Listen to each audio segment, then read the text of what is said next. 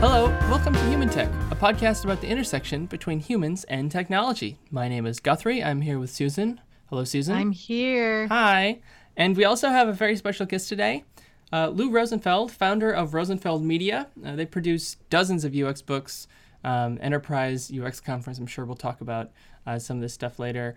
And uh, he, he was also the co-author of um, Information Architecture, uh, which was the Polar Bear book. He's a longtime IA guy, but maybe not so much anymore. That sounded uh, when he told me that that was like cryptic. But um, hello, Lou. Hi, great to be here. Yeah, thanks. Thank, thanks for thanks for showing up. All right, you should explain what the Lou. I, I think a lot of people know what the polar bear book means, but some people might not. Yeah, so um, with Peter Morville, uh, uh, I wrote uh, what was uh, I think the initial the the, the original title was Information Architecture for the World Wide Web, and that came out way back when 19 uh, I believe it was 98, and uh, it just came out uh, a couple of years ago in its fourth edition, and uh, we've renamed it Information Architecture for the Web and Beyond, and um, uh, it's one of the books that really put information architecture on the map and and put that practice on the map. Uh, and uh, you know, so if people know me, it's probably because they they're familiar with the book. Well, but now you're famous for other things. oh, I don't know. I'm lightly famous for many things, but I'm not sure how much good that does. But um, yeah, you know, uh, it, you know, I guess the the arc for me uh, you know, started off in librarianship, and that led me to thinking about how library science could help save the world as the information revolution crashed down upon us. And we took a lot of those principles from librarianship and tried to bring them over to the the world of technology and the internet. And uh, we wrote information architecture, uh, you know, again in the mid '90s, and um, Peter and I had a, a, small firm called Argus Associates in Ann Arbor, Michigan, uh, that did just that and uh, was, kind of the seminal IA firm for many years. And uh, then I was a solo consultant uh, uh, for a while in the wilderness uh, of sorts, but you know, the, that started around 2000, also around the time we started the Information Architecture Summit, which is, I think, on its 19th or 20th year now also the Information Architecture Institute a year or two later, about 2002, which is the professional association for information architecture folks. But uh, in that decade of the aughts, I already felt like IA was really important, but part of a bigger puzzle uh, of user experience design. And uh, got very involved in that that community as it grew. Tried to help uh, get those various tribes of uh, information architects and interaction designers and usability people and so forth together through an, an, initiative called the User Experience Network, which tried and ultimately failed to be glue for all those associations and local groups and so forth that were really ultimately trying to work uh, for the betterment of UX. Uh, and then in the, um, you know, so I was working as a, a solo consultant, doing mostly IA for large enterprises. Um, did some barnstorming with Steve Krug, where we would teach one day workshops in tandem uh, in different cities, and uh, but wanted to do something else. Wanted to have a product to show for it, because uh, when you, as you you know, I'm sure Susan, one of the frustrating things about consulting is um, it's sort of, it's always somebody else's problem, and other people's problems are interesting, but not as interesting as your own. I, I always wanted to work on my own products where I could actually have an impact. So I started Rosenfeld Media as a hobby to publish books on UX. There was really nothing, you know, no no dedicated publishers for the uh, growing field. And so our first book was Mental Models by Indi Young. We did Luke Wroblewski's web form design, and it started to pick up speed.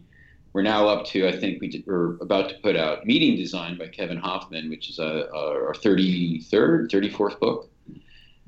And along the way, we started doing conferences because conferences are, are a form of expertise, just like books are, and it's often the same people. Uh, and so we do a couple virtual conferences a year on different topics, but uh, maybe more importantly, we started doing the Enterprise UX conference. We're coming up on our fourth one. That's this June uh, 13th through 15th in San Francisco. And if you want to learn more, enterpriseux.net. And uh, we also launched the Design Ops Summit on this new thing called Design Operations. And that started in uh, November here in New York City, and we sold out the first one. And we're, we're working on uh, finding dates and a venue for uh, this fall. And if you want to know more about Design Ops, come to designopssummit.com.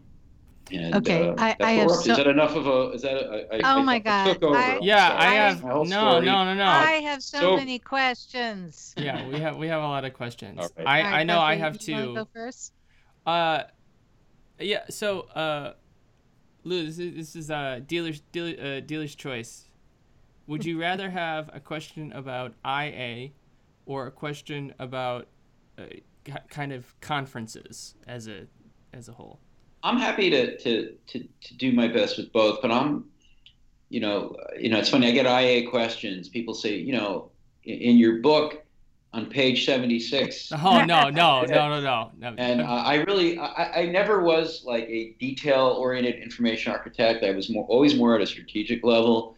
And so, you know, like when, when someone asks me about the right way for a taxonomy to be designed, I, I start to sweat. Although My I feel question like, has nothing to do with texons. I promise. Good. All right, but you're, you're welcome to, to try me, and, and you, at least you won't see me sweat.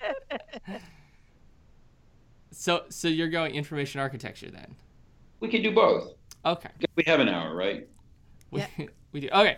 Um, so I, I was just, you know, I've met a couple information architecture people, and um, libraries. You're not the first person uh, to to to say, uh, "Oh, library science," um, and I, I think that's. I, I remember being in college and learning that that was a major and being interested by it, um, but I I couldn't see how it was useful outside of the library system. Of course, I was young, twenty. Um, so, in what like. Uh, in some ways, it feels like information architecture is getting more popular, and it's certainly becoming more recognized, in my opinion. Um, and in a lot of ways, I think it's in, in the same way you said, it's uh, be, becoming rolled into a bunch of other stuff in the same way that, for example, and we see in our business a lot, right or wrong, a lot of companies we work with are rolling UX into the agile framework.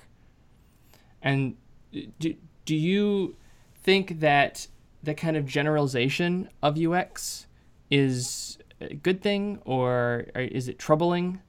And does my question make any sense whatsoever? Oh yeah, I mean I think there's a bunch of things. So let me try to unpack it. Yeah, there's um, a lot in there. So first of all, librarianship. You know, uh, there's a there's a difference. This is like one of the things that really frustrated me about the library world was um, a focus on the venue, namely libraries, as opposed to the practice, which is librarianship. Mm. And like any other field, uh, where you know the te- technology changes the, the the name of the game, and you you know, uh, although I'm a big believer in the value of libraries, and I think we've seen in the last 30 years a lot of change in what libraries are, especially public libraries, to communities. Um, the, the, the, the, traditional model that a lot of us were expecting to work in when we got out of library school uh, is not what it was. It's not about physical structures filled with physical information.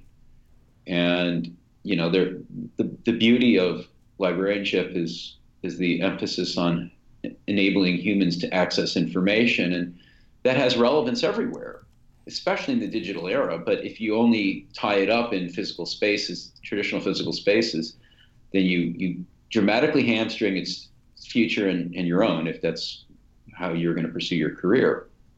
So, you know, I, I remember, you know, just feeling really frustrated uh, with the focus on libraries and um, I never necessarily wanted to be a, a librarian in a physical library. i have done some of that in my career early on, but um, it just seems like there's so much to offer the world when you are willing to free yourself from the shackles of, of traditional metaphors for how the work is done.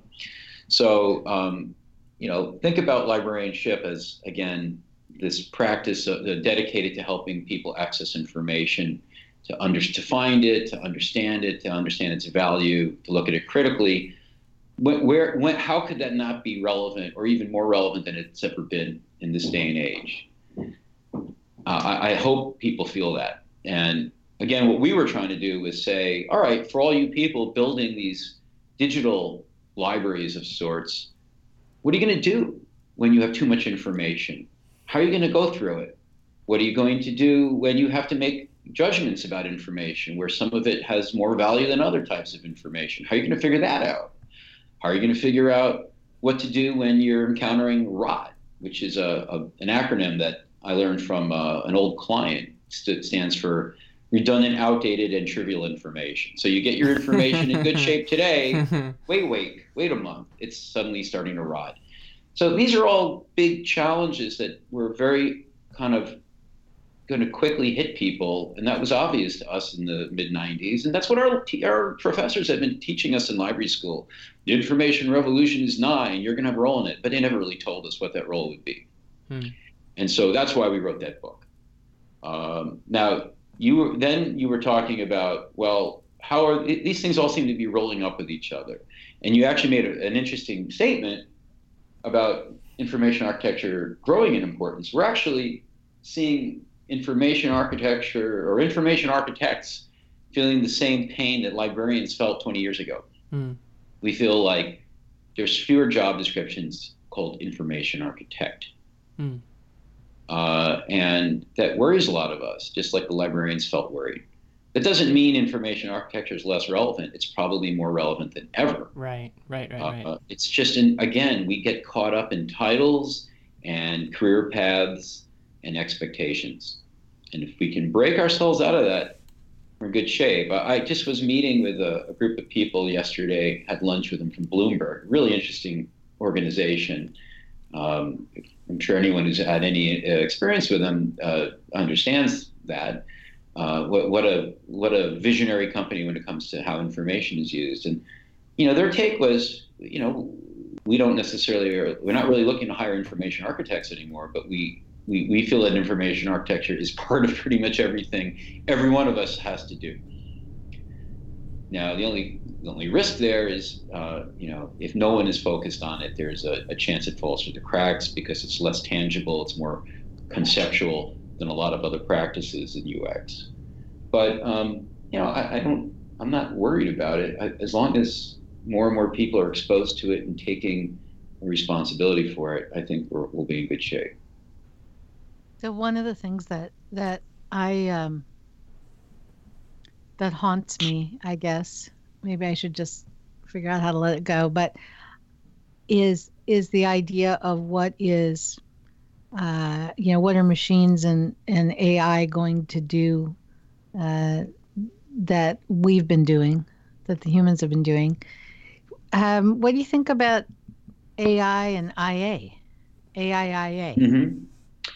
Well, you know, I mean, this is a conversation that's been happening as long as I've been exposed to any of these fields. Uh, I mean, for, certainly for me, going back to grad school in, in the uh, late 80s, we were having the same conversation.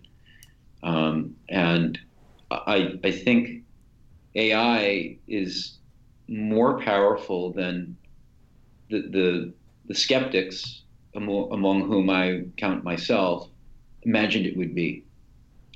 But I also still think that it's got its power in fairly well defined domains. It's always, I mean, language is, is domain uh, or context uh, dependent, how we interpret language, how we understand language. And I don't know if that is ever going to be cracked by AI.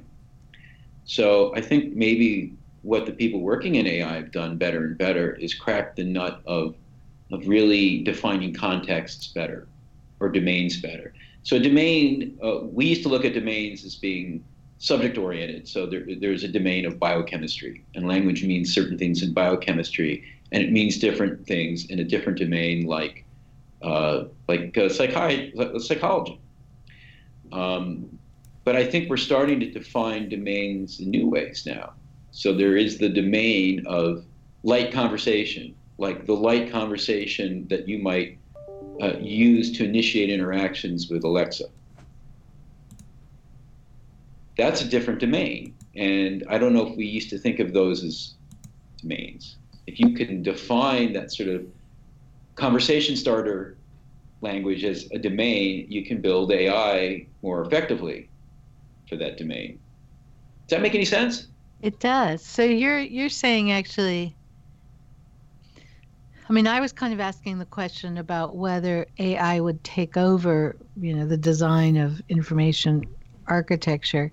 But interestingly, I think you're saying that one role uh, of IA might be to assist with artificial intelligence. Oh, sure. Yeah. I mean, like, you know, so you have to figure out the domain. What is a domain? What could a domain be? And, and the more narrow you go, the more effective AI is going to be. Someone, I'm not saying it's just information architects, but we can certainly help, have to understand what the domain could be. And that's largely dependent on understanding humans and, and having some research skills that help you do that. Uh, we also have to figure out what is the in, inherent structure or, or syntax that emerges from that domain and, and that's certainly something that um, I think IA people can help with because we're pretty good content modelers. But you know, are, linguists are really important for that as well, especially computational linguists and, and others as well. And then there's the domain switching that I think is a real challenge. So, you know, when you want to change the subject in a conversation, a lot of humans have a hard time keeping up. And and you change the subject, and suddenly you're getting that, mm. that quizzical look on on other people's faces and you, you say to yourself, oh, I just, uh, uh, I just came up with a non sequitur. Uh, that's domain switching. And I, I, think there, there's probably a lot of interesting design work in order to help AI understand, or the systems that act, help us access AI, AI, to understand that type of uh, domain switching. And I don't know if IA people should be helping there, but you know, we're people who work with information and people. So I, I like to think we're going to have a uh, something to contribute to all those challenges with AI. Hmm. Yeah, that's you, you got you got my head spinning. if I got your head spinning, then I'm worried. no, that's not supposed to happen. Worried if my head is spinning. no, I just think it's it's fascinating. I think that I think that people and I will count myself in this group, people who actually don't, you know, live and think that deeply about information architecture, and I'm sorry to say, I'm probably one of them. Um, I think it's easy to put information architecture in a really little box and to think that, oh, I know what that is. You know, that's uh, um, deciding what categories you should have at your website. Mm-hmm. And you know that's what you think IA is. That means IA means uh, I'm going to do a card sort on my next project. You know, mm-hmm. and and so it's in this tiny little box, and not to realize uh, that it's it's bigger than that, and and has more important implications for that than that and I, I think it uh, so so it's just one you know it's I think it's an example when you know a field really well like you do you know IA really well um, and you forget that the rest of us out here uh, uh, don't know it that well and then don't it's just not on our radar you know? And well, I think, you know there's there's some other issues though right? I'm sorry to interrupt you though. No no go ahead. Well you know, I see the parallels between, you know, librarianship of a couple decades ago and IA today. You have a, a community of people that are really not that good at promoting what they do. What they do is uh, and, complicated. And well, yeah. And then the other thing is like you're talking about highly intangible stuff, highly conceptual stuff that's really only noticeable when it sucks.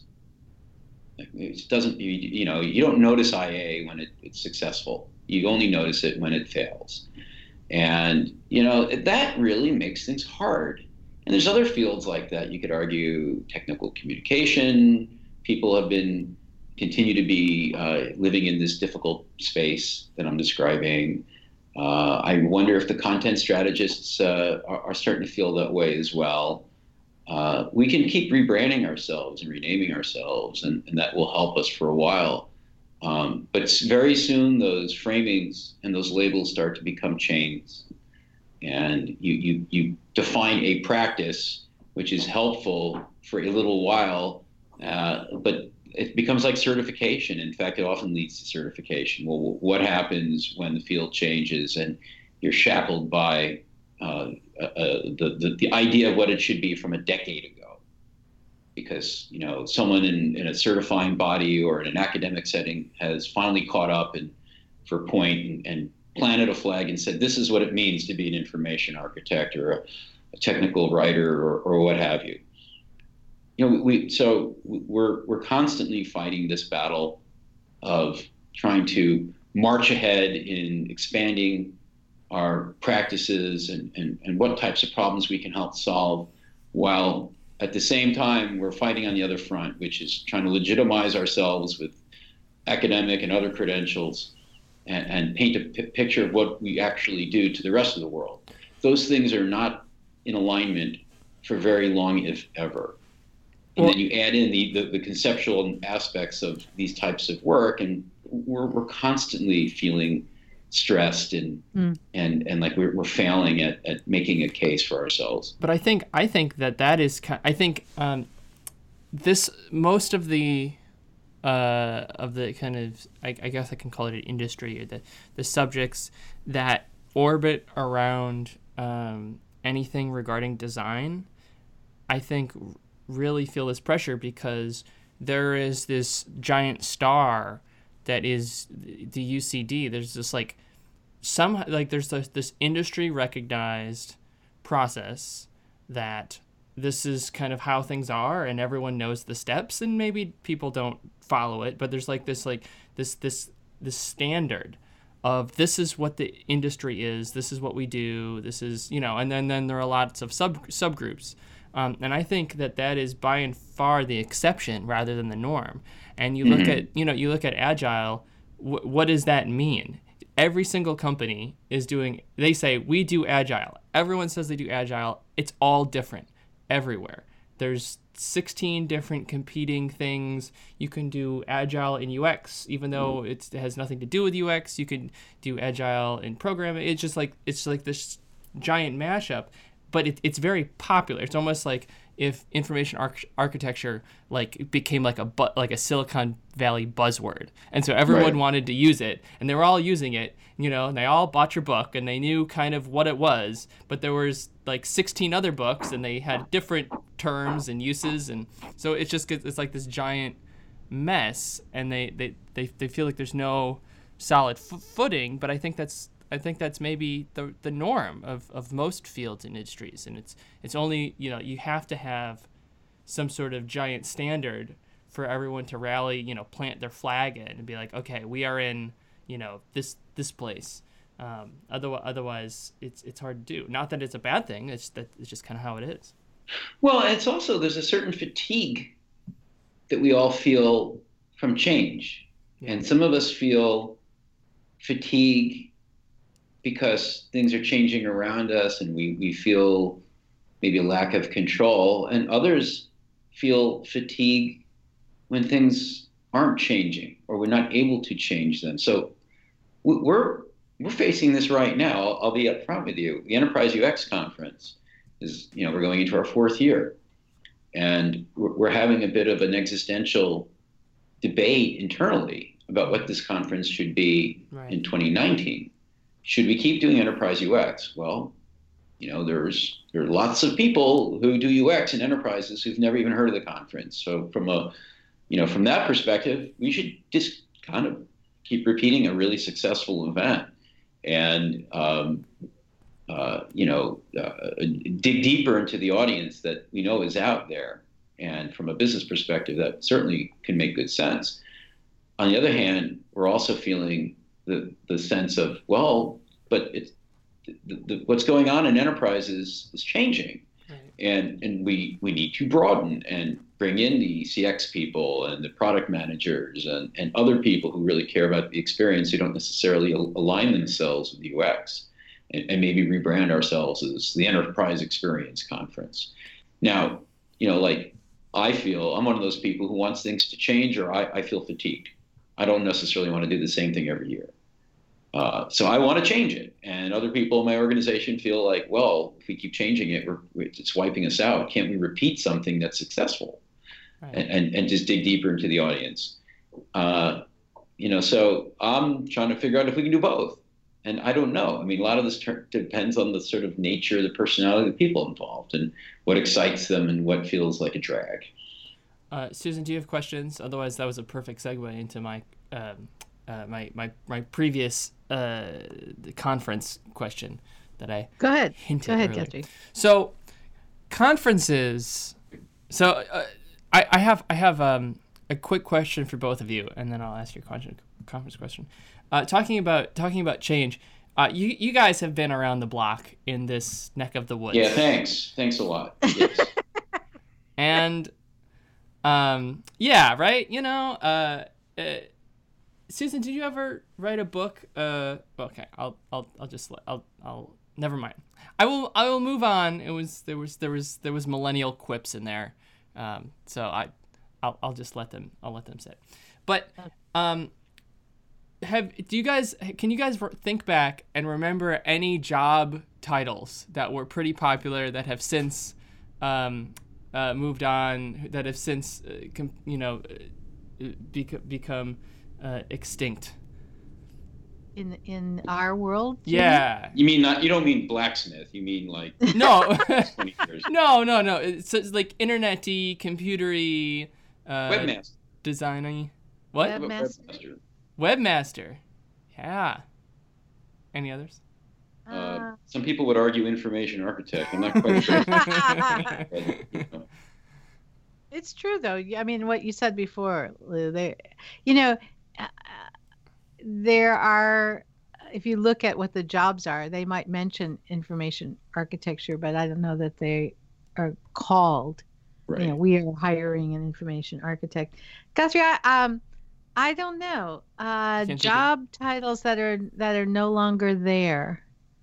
Um, I are there any? Are there are there still business analysts?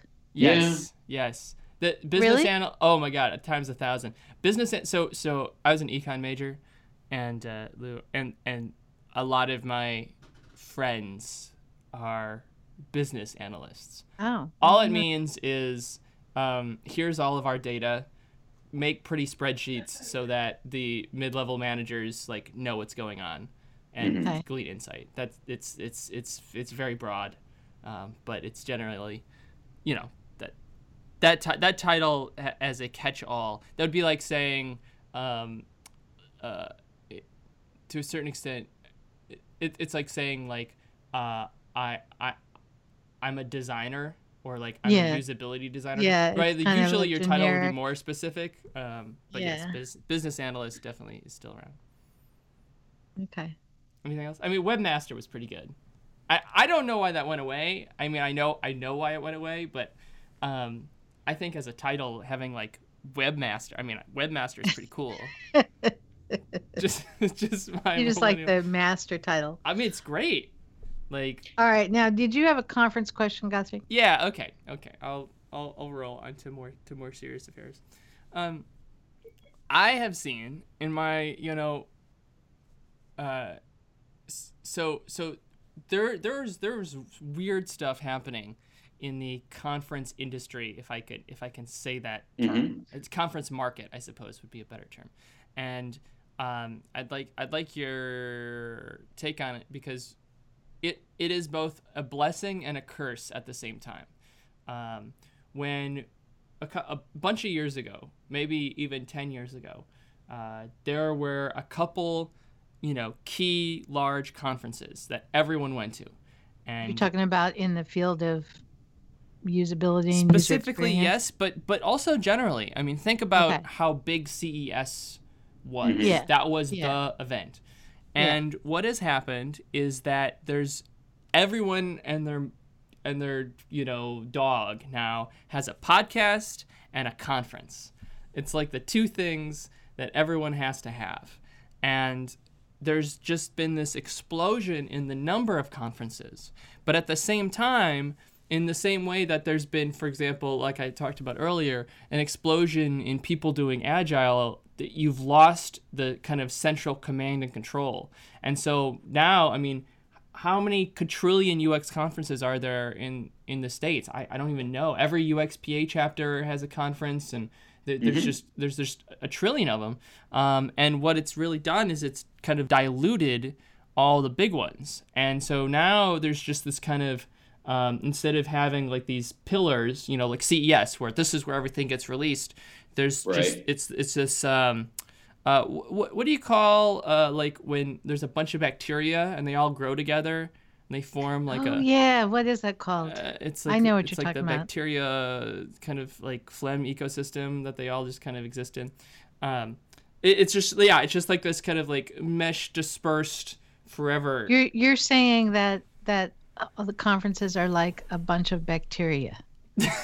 Thanks, man. That's, yeah, that's really good, Guthrie. Uh, we... They grow and multiply, so it's not that's not a bad thing. No, but that it's an interesting point. And, and do, uh, so so yeah. So do, do you think that's a, a I mean, I don't know if if you it's a good thing or a bad thing. I don't know if you have a take on it, but it certainly um, is a challenge when you're trying to put your you know flag in the ground. This is what we are and mm-hmm. you're putting and it's a river where the stuff is sloshing around all the time and there's nothing solid. You know it's interesting for me uh, you, you know I, I, I helped start a conference in 2000 that's still around the ia summit. And uh, so i have some experience and, and my company Rosenfeld Media was doing a couple of virtual conferences on different topics for a year for a long time and, and they're pretty low risk and around five years ago, my my staff said, "Why don't we do a like an in-person conference, a real conference?" And I, I said, "I don't know. I, I think we've reached peak UX conference. This is like five years ago." and and then uh, an opportunity to to put on enterprise UX kind of fell in our laps. Uh, Rackspace approached us and said, "We'll partner with you. We'll give you a venue. Will you make it happen?" And sure. we decided to do it, and it was actually a really great thing to do, and great for us and now you know we're coming up on our fourth, and we launched this other conference, Design Ops, and um, it's just changed everything for us. Uh, and you know, so all right, against so with, with, with those biases coming into this conversation, I'd say that you know it, it seems like um, it's too much like there's so many and it's fragmented and where do you go? And there's so many to choose from. Um, i would counter and say well first of all they're not all the same. I mean you know I, i've been to some great conferences and i like to think our conferences are among them from a production perspective and a programming perspective and i've been to some really bad conferences. I've even spoken at some really bad conferences. And so they're not all the same and i think that's not surprising because it's a it's new for a lot of people, and a lot of people decide to to start putting in conferences, and they don't realize what an undertaking they're they're getting themselves into, and, it, it, sometimes it truly they is a giant undertaking. Unbelievable, and a lot of money can be involved, and I've seen you know well-meaning people basically ruin their careers. Uh, uh, uh, through you know not being able to pay speakers when they were promising and, and mm-hmm. all that kind of thing. Um, so there's that. Um, so they're not all the same. They're becoming more specialized. I mean, think about CES and then think about like all the various contexts that consumer electronics have today. Yeah, yeah, yeah. And do you do you really conference and yeah? I mean, and, can you really have them in one place? Yeah.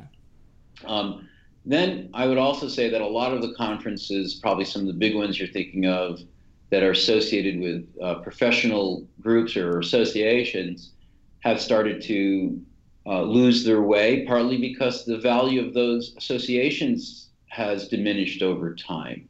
Uh, in other words, we are very clearly becoming less tribal.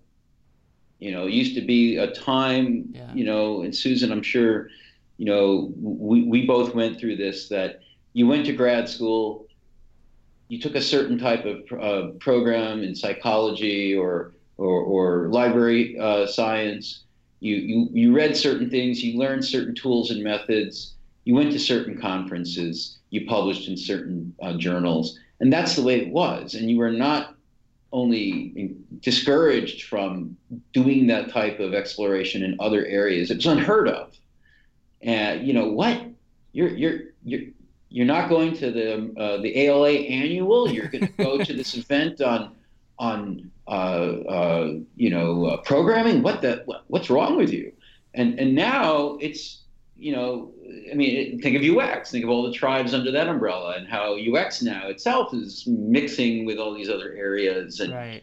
uh, you know so so there's a lot of like looseness about how we affiliate ourselves that wasn't there in the past. And and we have more choices because it's cheaper to you know even though it's a big commitment it's still easier and cheaper to put on conferences today than it might have been even 10 years ago because of technology because of easier ways to market and so forth.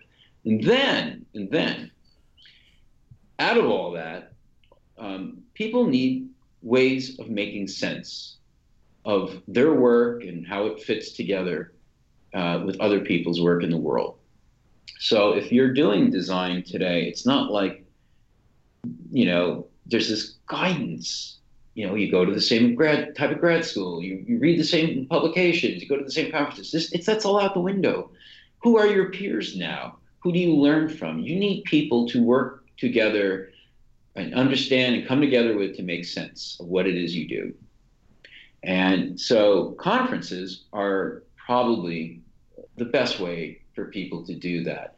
When we put on Design Ops last November, we had no idea who was going to come and how many people were going to show up. It was a real risk. But we had the feeling that there were enough people out there that were trying to essentially work as COOs for design organizations and struggling that they would come, even if it was a new conference, because they are looking to make sense with other people of what it is they do. And we see conference programming as, as a exercise not only in sense making but in, def, in defining. So like I used to say when everyone when someone would ask me, how do you define information architecture? And I just like, I don't know. I, I don't one, you know, like can we not can we throw out the dictionary approach to defining things that are large and complex? Because that's just it's just silly.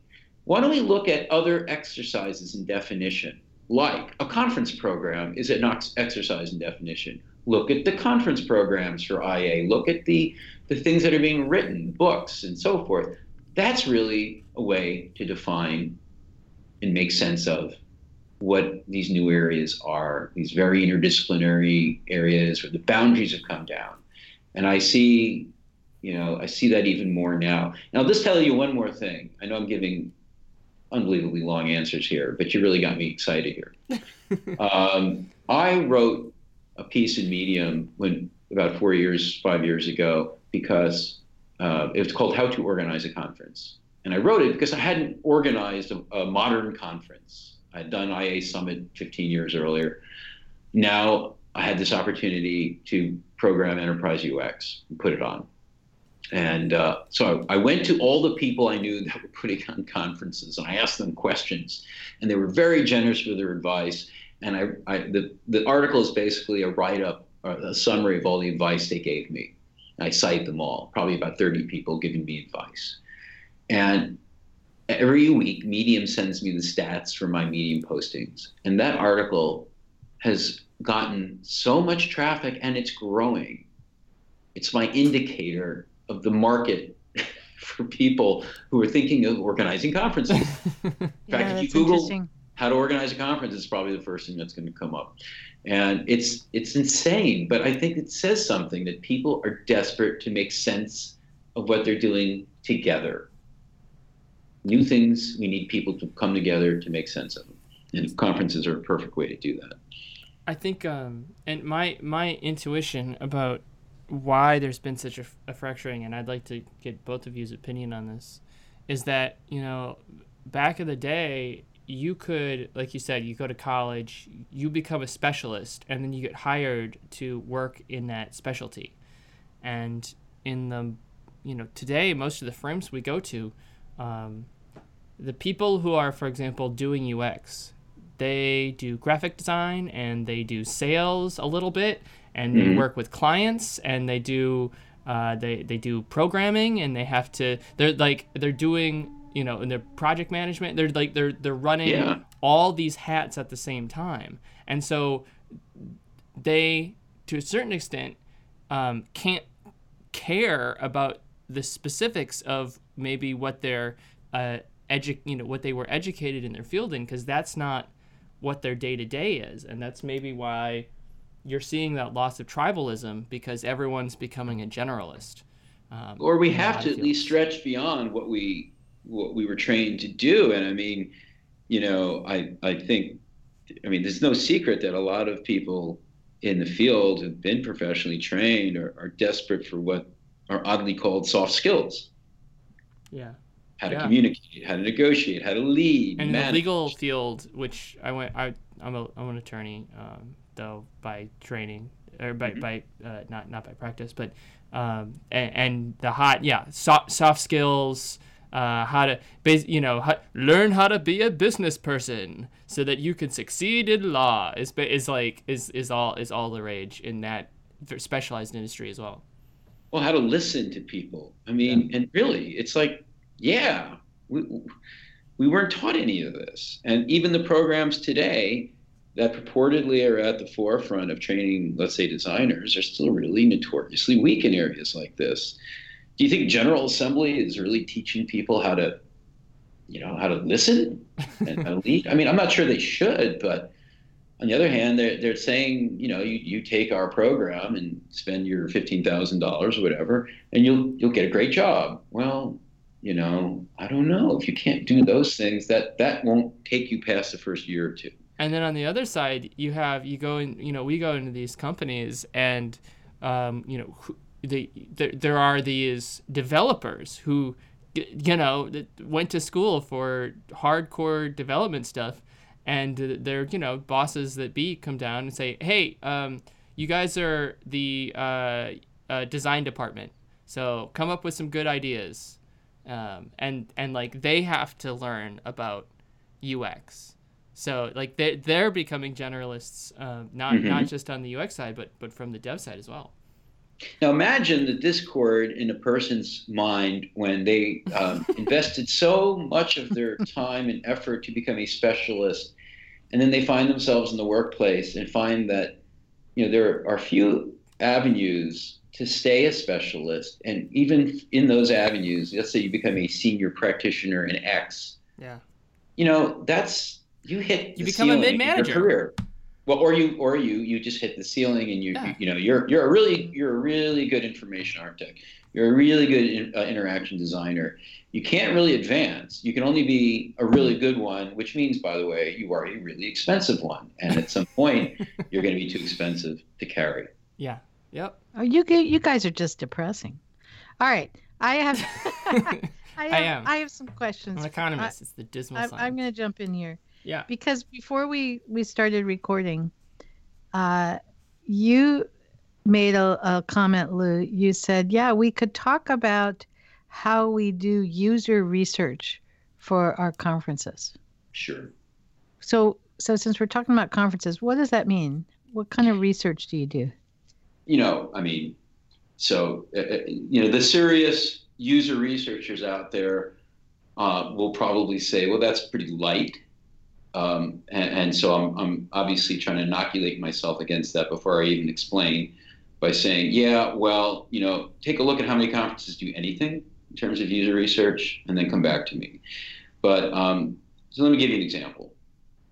Um, we see the conferences as products, and we're a publisher from, from the get go. So, you know, just like our, our books take time and iteration and they take the expertise of many people, not just the author, to get them into a um, publishable stage so that they can actually become products. We see conference programs the same. And so um, while it's tempting to just say we're going to have a conference on X and who's really smart and, and well known on X, let's get them and have them show up and give their talks. I mean, to me, as someone who's spoken at a lot of conferences, that's what I see. Uh, there's very little uh, design or thought given uh, to the program as a collective whole, mm. much less preparation for the speaker. It's just show up and give a great talk. I mean, you know, I'm a fairly well-known speaker, and I've I've had I've failed terribly because I wasn't prepared. By the you know, it's partly my fault, but it's partly the conference organizer's fault for not helping me understand my audience and uh, what their expectations were and what would make a successful talk and what wouldn't for that particular event. So we spend the time doing that. Uh, I'll give you an example of what we're doing for Enterprise UX uh, 2018. Um, we normally have um, four themes for every conference. It's a single track conference, so each of those themes is like a, a quarter of the event. It's like a mini conference with its own speakers, its own leader, and so on. And um, what we do, what we're this year, uh, is we started by doing um, a substantial effort to survey our audience uh, about what themes they would find of interest and what trends they would find of interest. We actually asked about topics and trends. We did it with an open-ended survey, like you know, a couple questions but open-ended, and got I don't know, two, three hundred responses. And then the other curators and I did the lovely job of combing through those responses and trying to detect patterns. We came up with patterns. We came up with four themes. Uh, and then what we did was we found um, people to essentially be our theme leaders. So now we have, uh, uh, uh you know, we've now gone from four curators to four curators plus four theme leaders uh, who have input into this process and input into selection. But the user research wasn't done yet. Then what we did was we put out more surveys around who you might like to have speak at our conference on these themes. So not just like, well, who do you like, but who would really have a lot to say about scaling design within an enterprise or about how enterprises can go about investing? That's another theme in uh, design in, in the enterprise.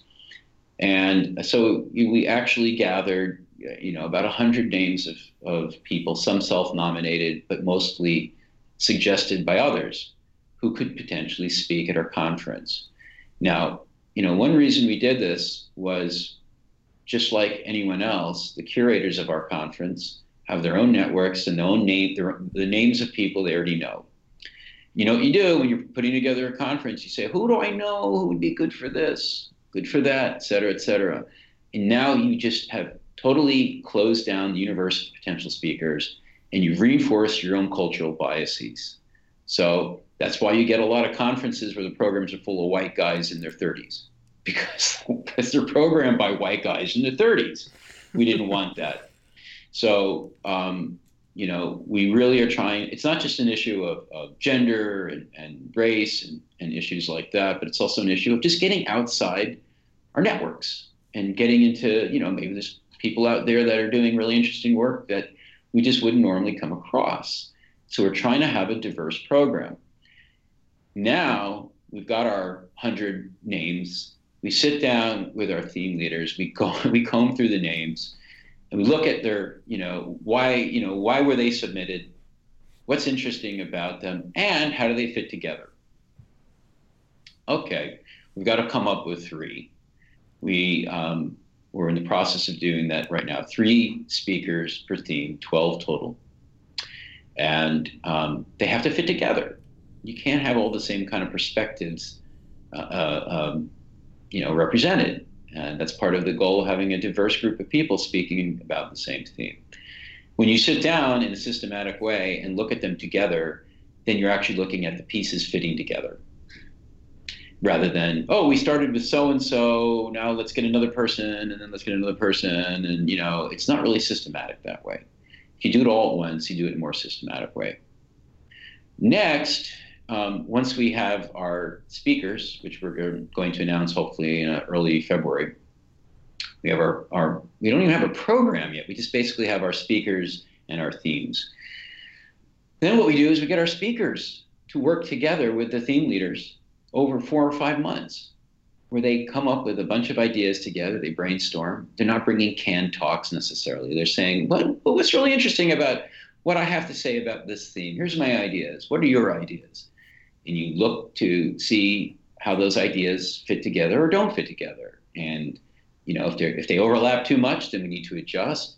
If they're too contrary, then that's okay. We just need to be ready for that. You know, you can have people on a on a program with very different perspectives. You just don't want them to ambush each other. So we have them iterate, and eventually they give a dry run of their talks a few weeks before the conference, and they hear each other.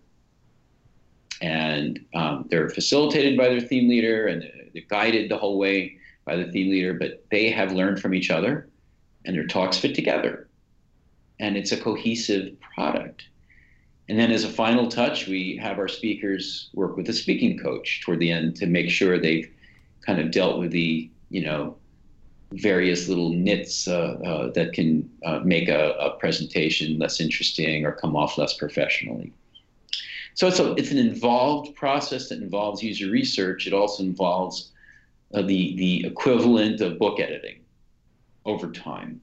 And we think that is something that really distinguishes a conference. It's not just throw a bunch of people together and hope for the best. Hmm. Yeah, you know, I I um it's it's really a program then, you know, more yeah. than just a conference. I remember um well, I think a lot about conferences cuz like you, I speak at a lot of them and and from the uh and the you know, and I I attend some of them, and I attend some of the ones I speak at, and then attend the rest. Mm.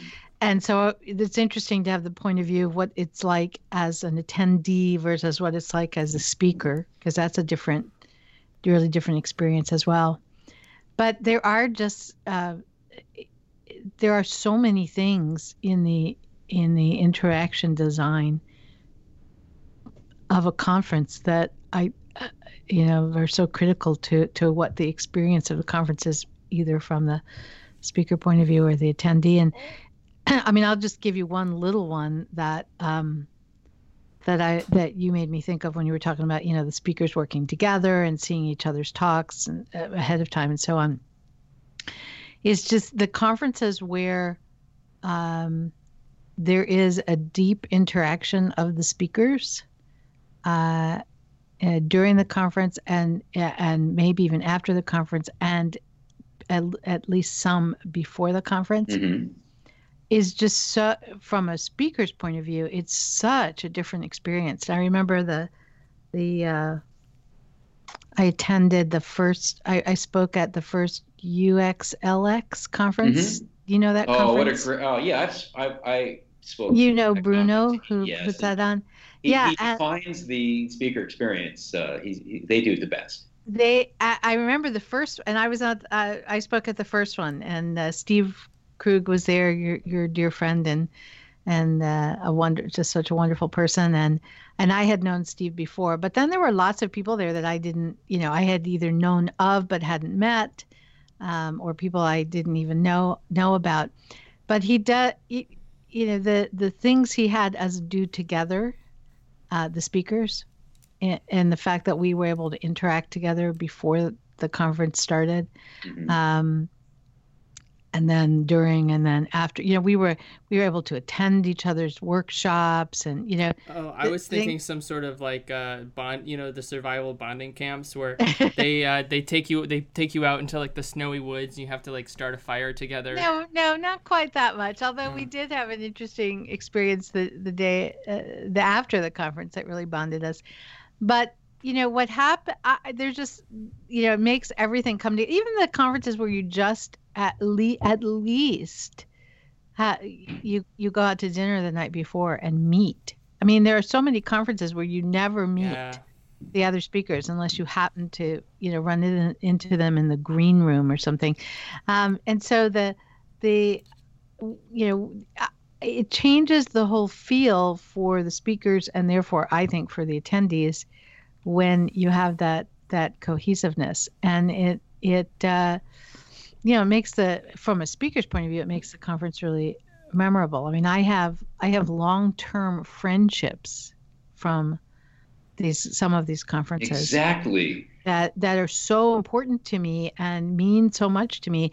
And it's it's because we had a chance to interact. And i you know there are many conferences i speak at where there is no opportunity to do that there's none i mean and and i'm a, i find it really interesting like um you know we I'll, you'll be talking to the conference organizer and preparing you know and doing all the things you have to do before you speak and they'll you know, I I've recently spoken at some conferences that that um, where they say things like, uh, "Well, just you know, just come in the night before."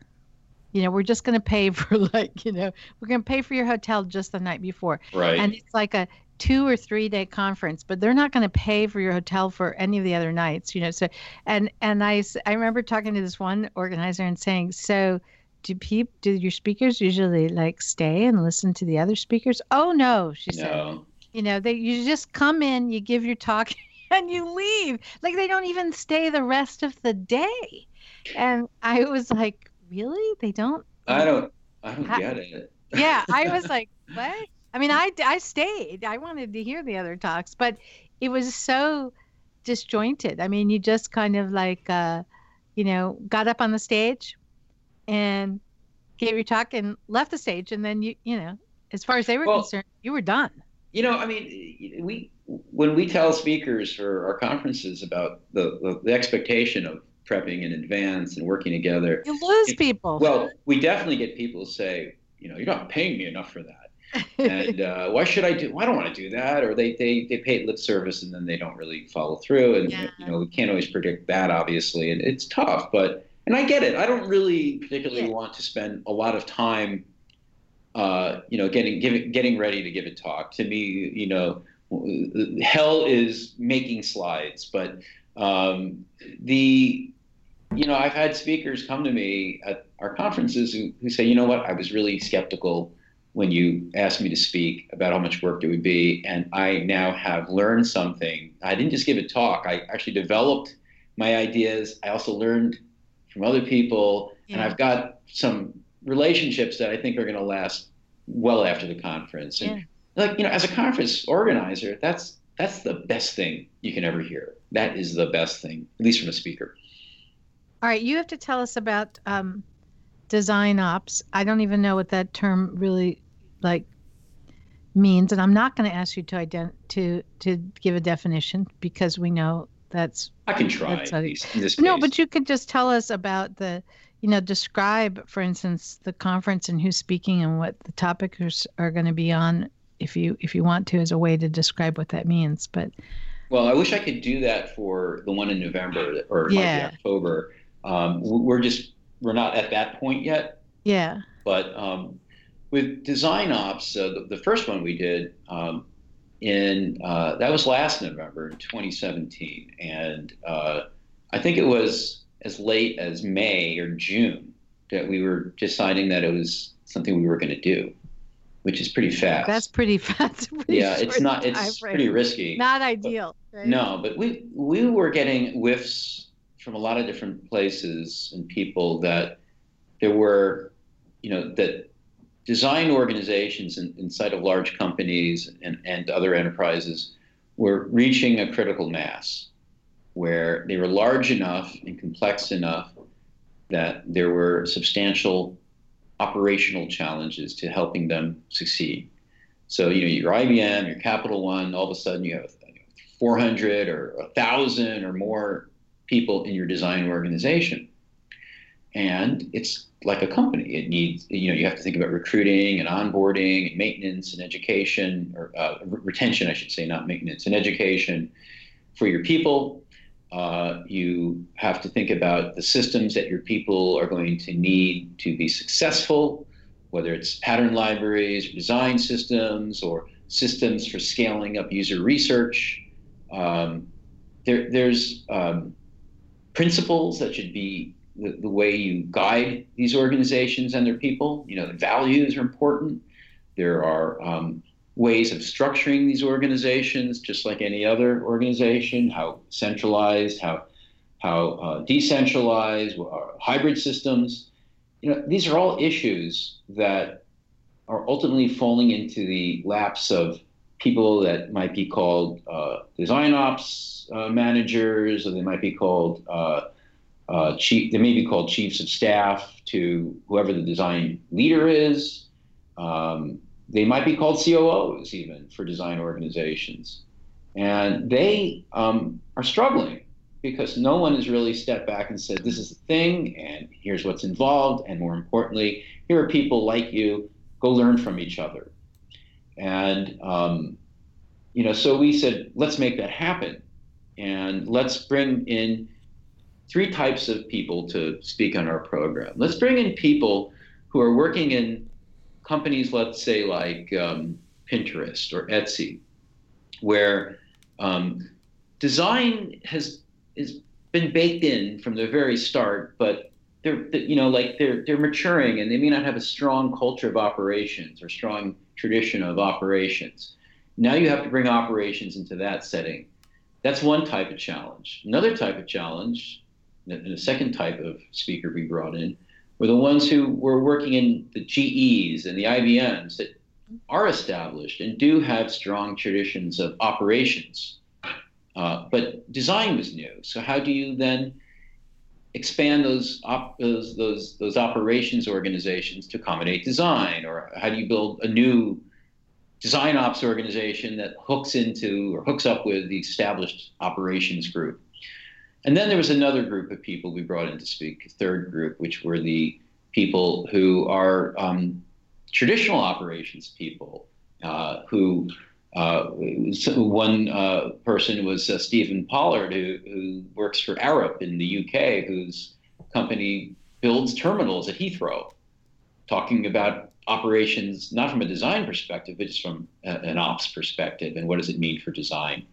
Or um, Erin Hoffman-John talking about the operations uh, and the and the framing that people in the game design, video game design world use. Or um, or uh, uh, Crystal Philcox talking about operations from the perspective of doing that inside places like uh, the IRS and, and, the GSA. So, you know, that's how we, uh, we went about it. Um, we also had a lot of exercises to help people um, frame what operation, design operations meant for themselves. That was led by uh, Dave Gray from XPLANE. And, um, you know, I think we're further along in terms of defining it. Uh, and I, I don't I mean, the trend that I think you've probably seen as well is that a lot of the talent in our field is going to work in house, typically inside of large organizations, as part of teams uh, or design organizations. And it's only going to be more and more of a challenge to operationalize mm. what they do. And as we move from design thinking to, as John Kokel puts it, design doing, we, we need help. And that's what design ops is about. That is a great. Uh, that you did a great job explaining oh, that. Thank you. hey, I have one other question bef- uh, before we have to we have to sign off. Tell me about books coming up. Oh, thank you. Um, Rosenfeld Media. I have, you know, I'm holding it up, but you can't see it, obviously. No, I can't so, see it, Lou. It's a beautiful book. It's by Kevin Hoffman, who's actually now at Capital One, uh, and um, it's called Meeting Design for Makers, Managers, and Everyone.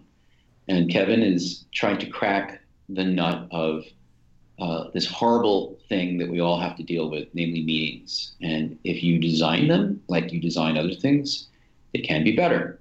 And that's what Kevin is is helping us do. That'll be a great book. So that is uh, it, it, I don't know what our pre-order date is. It's coming out on March fifteenth. Uh, it should be on pre-order. Oh, so pretty soon. Uh, yeah, certainly by February fifteenth. So we're okay. we're coming up fast on that.